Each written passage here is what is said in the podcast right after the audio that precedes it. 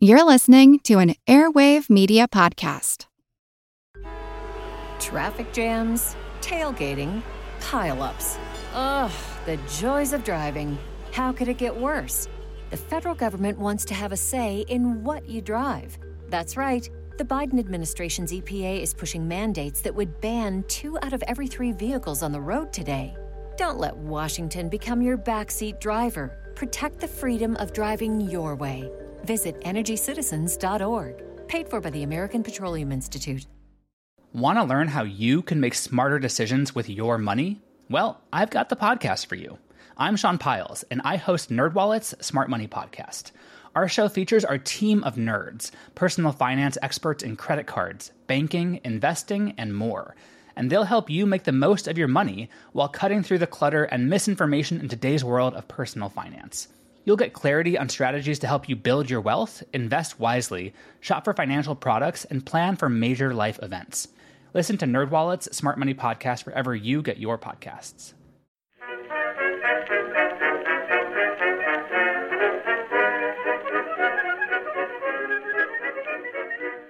Hello, everyone, and welcome to History of the Second World War, Episode 42 The Spanish Civil War, Part 7 Jarama and Guadalajara.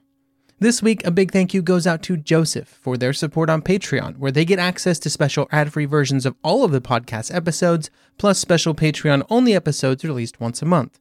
If that sounds interesting to you, head on over to historyofthesecondworldwar.com slash members to find out more information. Two episodes ago, we discussed some of the transitions that occurred within the nationalist leadership as it tried to transition from a group executing a coup into one capable of forming a coherent government and staging a civil war. Today, we will look at another important transition that would occur as the Civil War began to intensify, and this was the transition of the Republican military forces from a loose collection of militias to something that looked much more like a typical traditional military the Republic would be at a military disadvantage when the fighting began. However, just in terms of numbers, the disparity would not last very long. However, this disparity would return and would grow over time, especially as foreign aid provided to the nationalists began to vastly outstrip, both in quality and quantity, that which was provided to the Republic. This growing disparity would only come in the later years of the war, and in the autumn of 1936, a more immediate problem had to be solved, and the Republican leaders would make it a priority to transition their forces into more traditional military formations. As they would try to complete this change, the nationalist attacks around Madrid would continue, two of which we will discuss today the Jarama and Guadalajara offensives. These attacks in early 1937 would make it clear that a nationalist military victory, should it occur, would be far from easy. It would also be the point where much of the qualitative advantage that had been enjoyed by the nationalists would dissipate, as the Army of Africa would have many of its most skilled and experienced units suffer horrific losses. For this episode, I've put two maps on the website for each of the battles that we will be discussing today, which might be very useful to check out. In October 1936, the Popular Army would be officially created. This was the first and probably most important step away from the militia units that had dominated the Republican military efforts up to that point. This move was initiated with the support of the remaining officers of the War Ministry, many of the political leaders, and the Communist Party. They believed above all that the only way to effectively defend the Republic was through this action. This idea was reinforced by the incredibly poor performance of the militias when met with the early offensives of the Army of Africa and other nationalist forces as they moved on Madrid. An important point to remember is that this decision, made in October, was before the actual Battle of Madrid started. And up to that point, after the initial success of meeting the coup attempt, the Republicans had known little but defeat during the fighting. These failures would be the reason for the final push back towards a more formal military structure. There were also hopes among communist leaders that such a move would help to solidify their power and reduce the powers of the militias controlled by their political opponents, especially the anarchists. Speaking of those anarchist militias, they were not really big on the idea of militarizing the militias. For the anarchists, the traditional state military was seen as the antithesis of their beliefs, and so when they were being folded into the new army, they were, at the very least, greatly concerned. However, these ideological concerns were met with a litany of reasons for why the militia system was incapable of what it was being asked to do. Most of the individuals within the militia units had no formal military training, and they were led by elected officers who were often trade union or community leaders. They weren't soldiers. There was resistance to orders and little coordination between units. Even if many anarchists might recognize the con- these concerns, there would still be resistance to the militarization that was being forced upon them. It did not help that the people who had been willing to drop everything and join the militias were some of the most dedicated to their beliefs, and often those beliefs conflicted with the militarization process. Regardless of possible concerns with what was happening, the militia units would be slowly militarized, with columns turned into battalions and brigades in late 1936, with larger units organized in 1937. This would split the anarchist militia members in the same way that the larger collaborationist argument would split the movement during the Civil War. Along with the reorganization during the winter of 1936 and 1937, three additional classes of conscripts would be called up. These were the 1933 to 1935 classes, so they were 19 to 21 years of age. There were also some volunteers that continued to trickle in, with some young men motivated to enlist for the food, if nothing else, as there were serious food shortages in many areas of Republican Spain.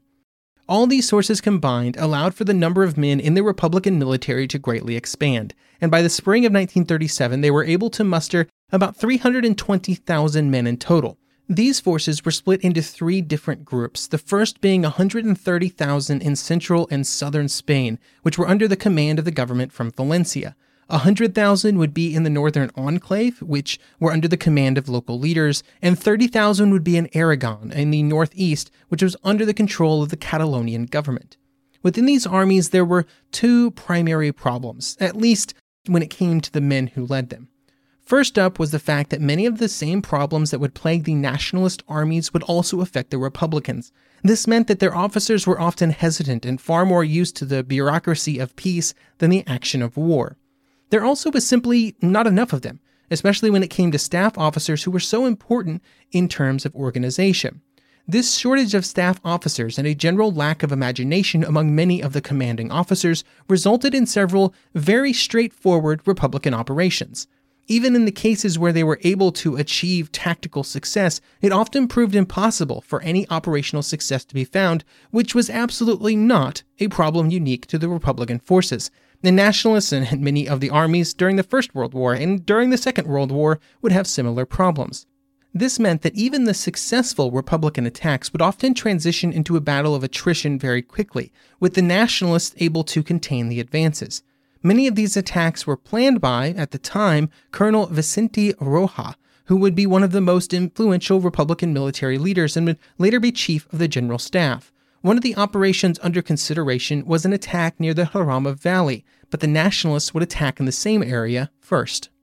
This attack would be launched in the continuing effort to cut off Madrid, which, even after the efforts of the nationalist forces in late 1936 and the first week of 1937, was still far from surrounded.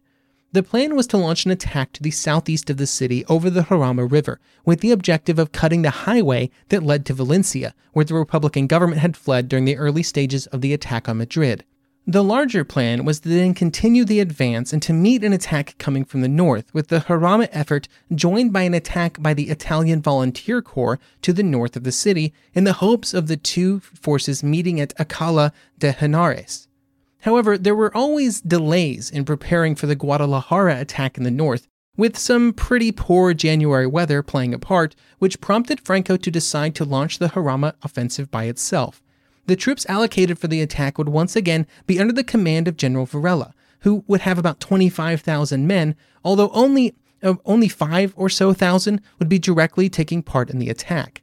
The majority of these troops were from Morocco, which gave the nationalist officers additional confidence in their success. They would be supported by German machine guns, tanks, and artillery.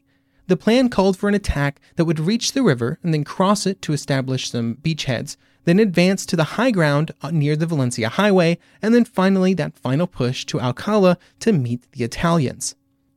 As I mentioned just a bit ago, the Republicans were also planning for an attack in this area. The Soviet advisors that had been sent to Spain had been suggesting such an attack, and the Republican general staff had finally agreed. The troops had even been moved into the area, with around 50 battalions already in place, which meant that when the attack began, there was rough parity between the forces involved. The initial jumping off date for the Nationalists had been January 24th, but starting on that day, there would be rain for 10 consecutive days. This turned the area into a muddy mess, and when the rain finally ended on February 4th, it soon became apparent to the Republicans that the Nationalists were going to launch an attack. The Republican leaders quickly canceled any preparations for their own offensives, which was planned to start in the near future, and instead had all units prepared to meet the attack. While they knew it was coming, they did not know exactly where the focal point would be. On the nationalist side, after the rain had ended, the attack was rescheduled for February 6th. On that day, there was some initial success, and the Republican forces would be thrown back in confusion. By February 8th, nationalist forces would reach the river in many areas and had consolidated control over most of the West Bank. However, they were unable to ford the river due to all of the recent rain, and so they were delayed. This gave the Republican forces a breather, but there was still some concern with the, within the Republican leadership that the current attack was simply a feint and a diversion, either of another attack elsewhere on the front or as a precursor for the current attack to switch directions and begin to move directly towards Madrid. This made the Republican leaders hesitant to commit further resources to this specific area of the front. The first nationalist troops across the river would make the jump at the Pindoque rail bridge. Varela would order a night attack against the bridge in the hopes that this would catch the Republican defenders by surprise. This was achieved with a small force crossing the river and killing several sentries with knives. These sentries were actually Frenchmen who were members of the 14th International Brigade, and their death allowed the nationalist units to capture the bridge and begin to move men and equipment across. This included anti tank guns, which were brought across the bridge in time to deal with a small group of tanks used in a Republican counterattack there was heavy fire thrown at the bridge by both the 12th International Brigade and Republican artillery, which slowed the advance of the brigade that had made the crossing. This could not prevent the establishment of a stable bridgehead, though, and while this represented a success for the Nationalists, the entire attack had been a costly one, with 720 casualties. When the advance was resumed the next day, it would run into two major problems. The first was that the two international brigades that were in their path put up some serious resistance, and the Republican artillery would continue to shell the bridge and surrounding areas, making movement of men and supplies to the forward areas quite difficult. Another crossing was made at dawn and just a few hours after the events at Pindoque. This crossing was at San Martin de la Vega. In both of these areas, progress was made, but the defenders, both international and Spanish, would be able to hold on to a few important geographical features. Attacks continued during February 13th, pushing forward until eventually troops from the Pindoque bridgehead were able to reach the Valencia highway.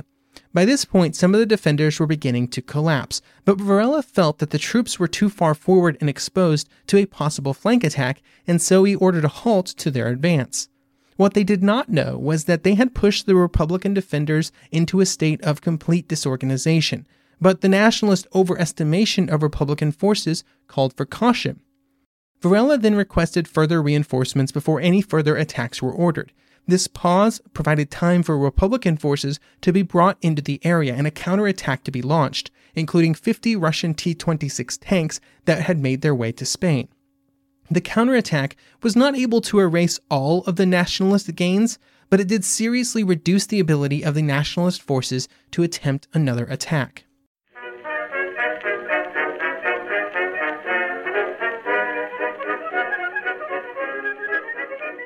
eBay Motors is here for the ride.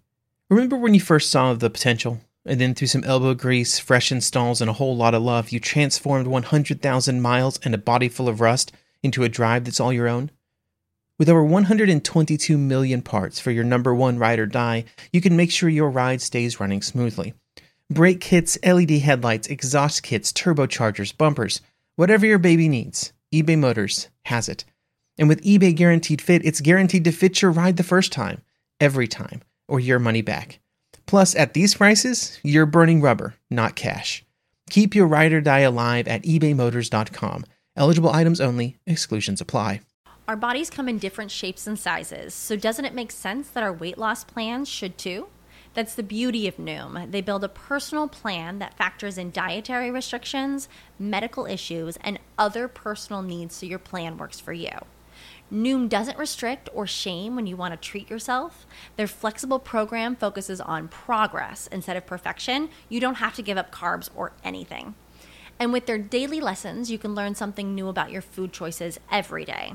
After just a few days of using the app, I learned how to recognize cues for overeating and how to choose the right foods to feel full. Stay focused on what's important to you with Noom's psychology and biology based approach. Sign up for your trial today at Noom.com. That's N O O M. Dot com and check out Noom's first ever cookbook, The Noom Kitchen, for a hundred healthy and delicious recipes to promote better living. Available to buy now wherever books are sold.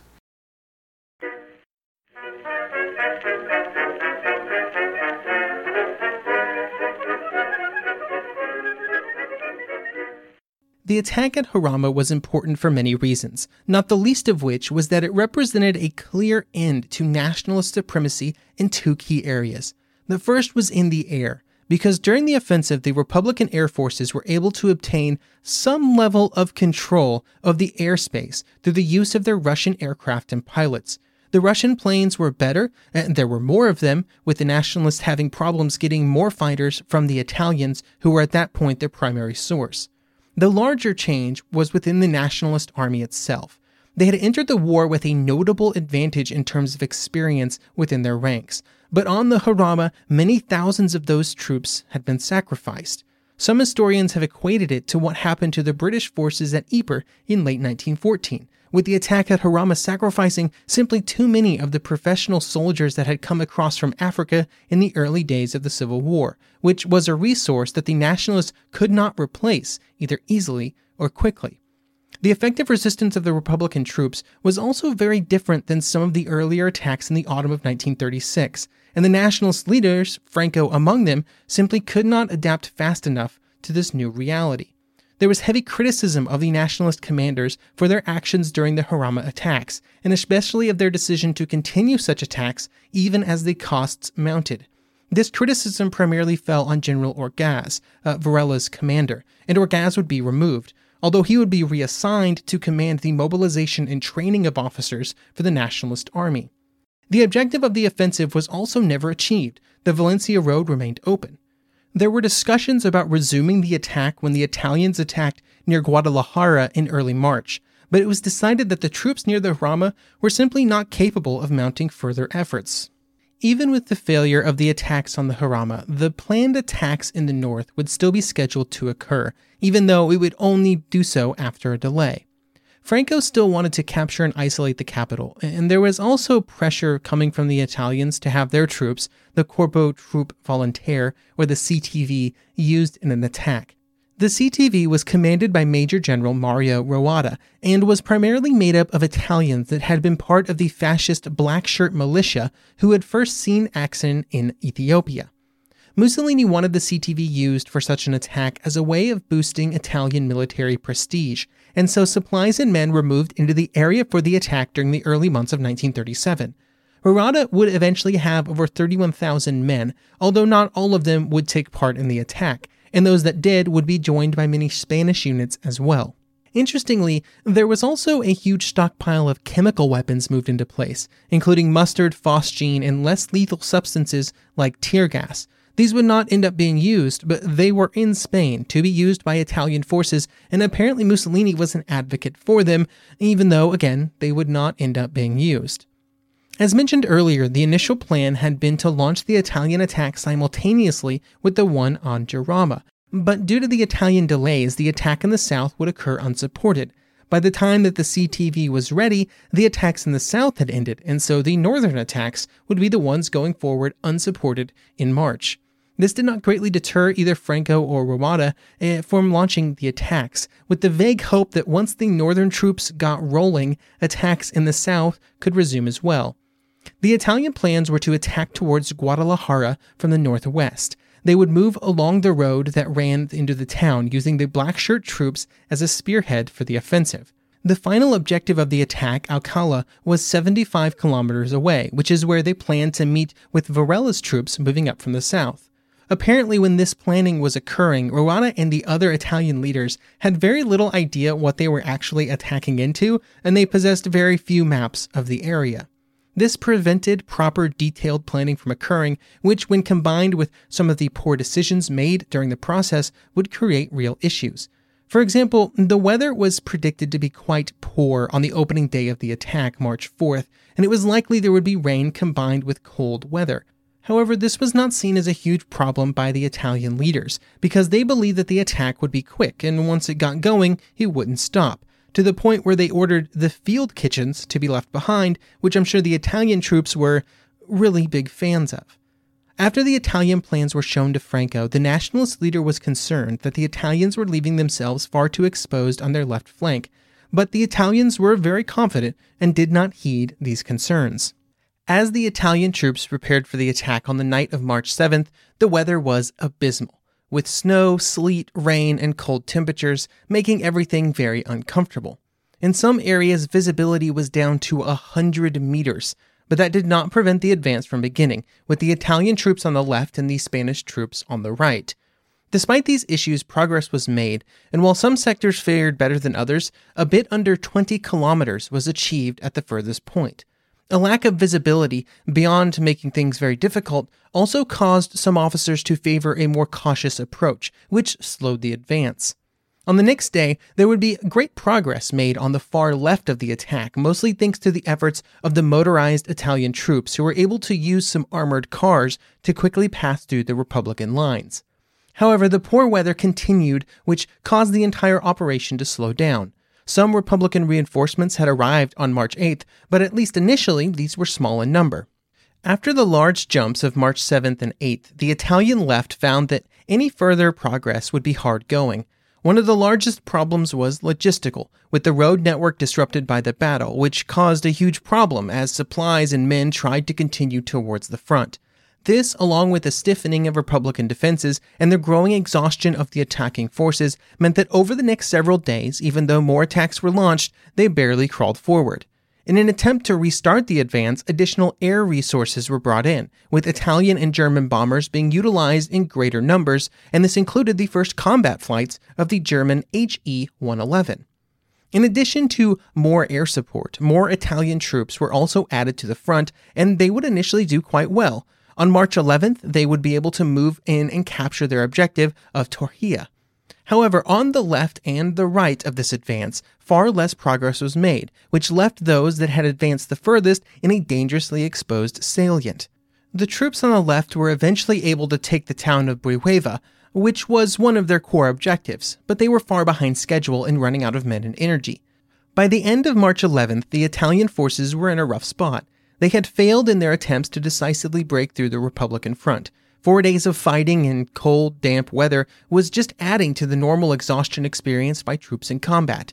When they asked Franco about the status of further efforts on the Jarama to try and make further Italian successes more likely, Franco said that they would resume the next day. These attacks would not occur, and instead a Republican counterattack would be launched to try and recapture the territory lost in the Italian advance. Even before they began their counterattack, Republican strength was rapidly growing, both on the ground, with a total of 35,000 men brought in, and also in the air. Much like at Jarama, the fighters provided by the Russians were able to control the skies and launch air attacks against Italian and nationalist formations. It was challenging for the nationalist forces to interdict these attacks due to the weather. The Republicans also had the advantage of flying out of larger airfields, specifically the one at Albacete, uh, with, which had paved runways. The nationalist air facilities in the area paled in comparison, and many of the nationalist airfields were dirt runways, which had become almost unusable due to the rain. With these resources, the Republicans planned to launch a counterattack, and the plan was very simple Troops would be concentrated onto two axes. The first one would be given most of the available tanks and it would move up the Saragossa Road. The second would cross the Tajuña River with the goal of retaking Brihuega. On the other side of the line, the Italians were also preparing to attack, which was a decision made only after several discussions between Murata, Mola, and Franco.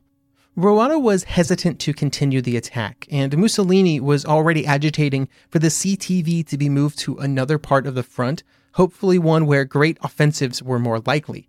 Mussolini was concerned that events around Madrid were simply reaching a stalemate, and he had sent the CTV to Spain for great sweeping victories, not to get embroiled in battles of attrition. Roatta was eventually convinced to resume the attack. He had been concerned about the possibility of a counterattack, but with the possible resumption of the attack in the cards and in the very near future, the Italian units had not been told to spend enough time preparing their defenses, which would make them vulnerable when the Republican attack was launched. The counterattack would begin on March 12th and would continue at varying levels of intensity for the next 10 days. They would, for the most part, slowly push forward, with both Soviet tanks and aircraft used to try and keep some momentum going. After the first attack on the 12th, the next major effort would be on the 18th. On that day, the weather was against the Republicans, with heavy cloud cover in the morning. Hours later, when the sky cleared, the Soviet tanks under the command of Colonel Pavlov would move forward. The Italians found it very difficult to keep the situation under control, with one of the reasons being that this attack had the fortune of attacking while Roatta was away from his command post, having flown to Salamanca for discussions with Franco. In his absence, a withdrawal was ordered, which resulted in the Republican recapture of Brihuega. Roatta was informed of this retreat while in a meeting with Franco, which I'm sure was a really fun moment for him. The withdrawal of the Italians caught the Republicans unable to truly follow up before a new line was established. Further attacks were launched on March 22nd, but they were unable to replicate the earlier successes. In the end, the line settled down with about half of the territory in nationalist hands that they had held at the high water point of their offensive. For this small advance, without any major objectives captured, the Italians had lost just under 3,000 men, However, the effects on the CTV went far beyond just numbers. Their morale was shattered. The situation was bad enough that Franco discussed disbanding the CTV altogether and dispersing all the men and equipment to other units. Instead, Roatta was removed from command, and the CTV was put through a large reorganization, with General Ettore Bastico uh, arriving to take command. For the Republicans, Guadalajara was publicized as a great victory. It, it really boosted morale. In terms of the course of the war, the two battles at Jarama and Guadalajara had one further effect. They would mark the point where Franco's focus on quickly capturing Madrid was finally broken, forcing him to accept that it would be a longer term project and that nationalist efforts were better used elsewhere. Next episode, we will discuss the Northern Republican enclave, which would become that elsewhere.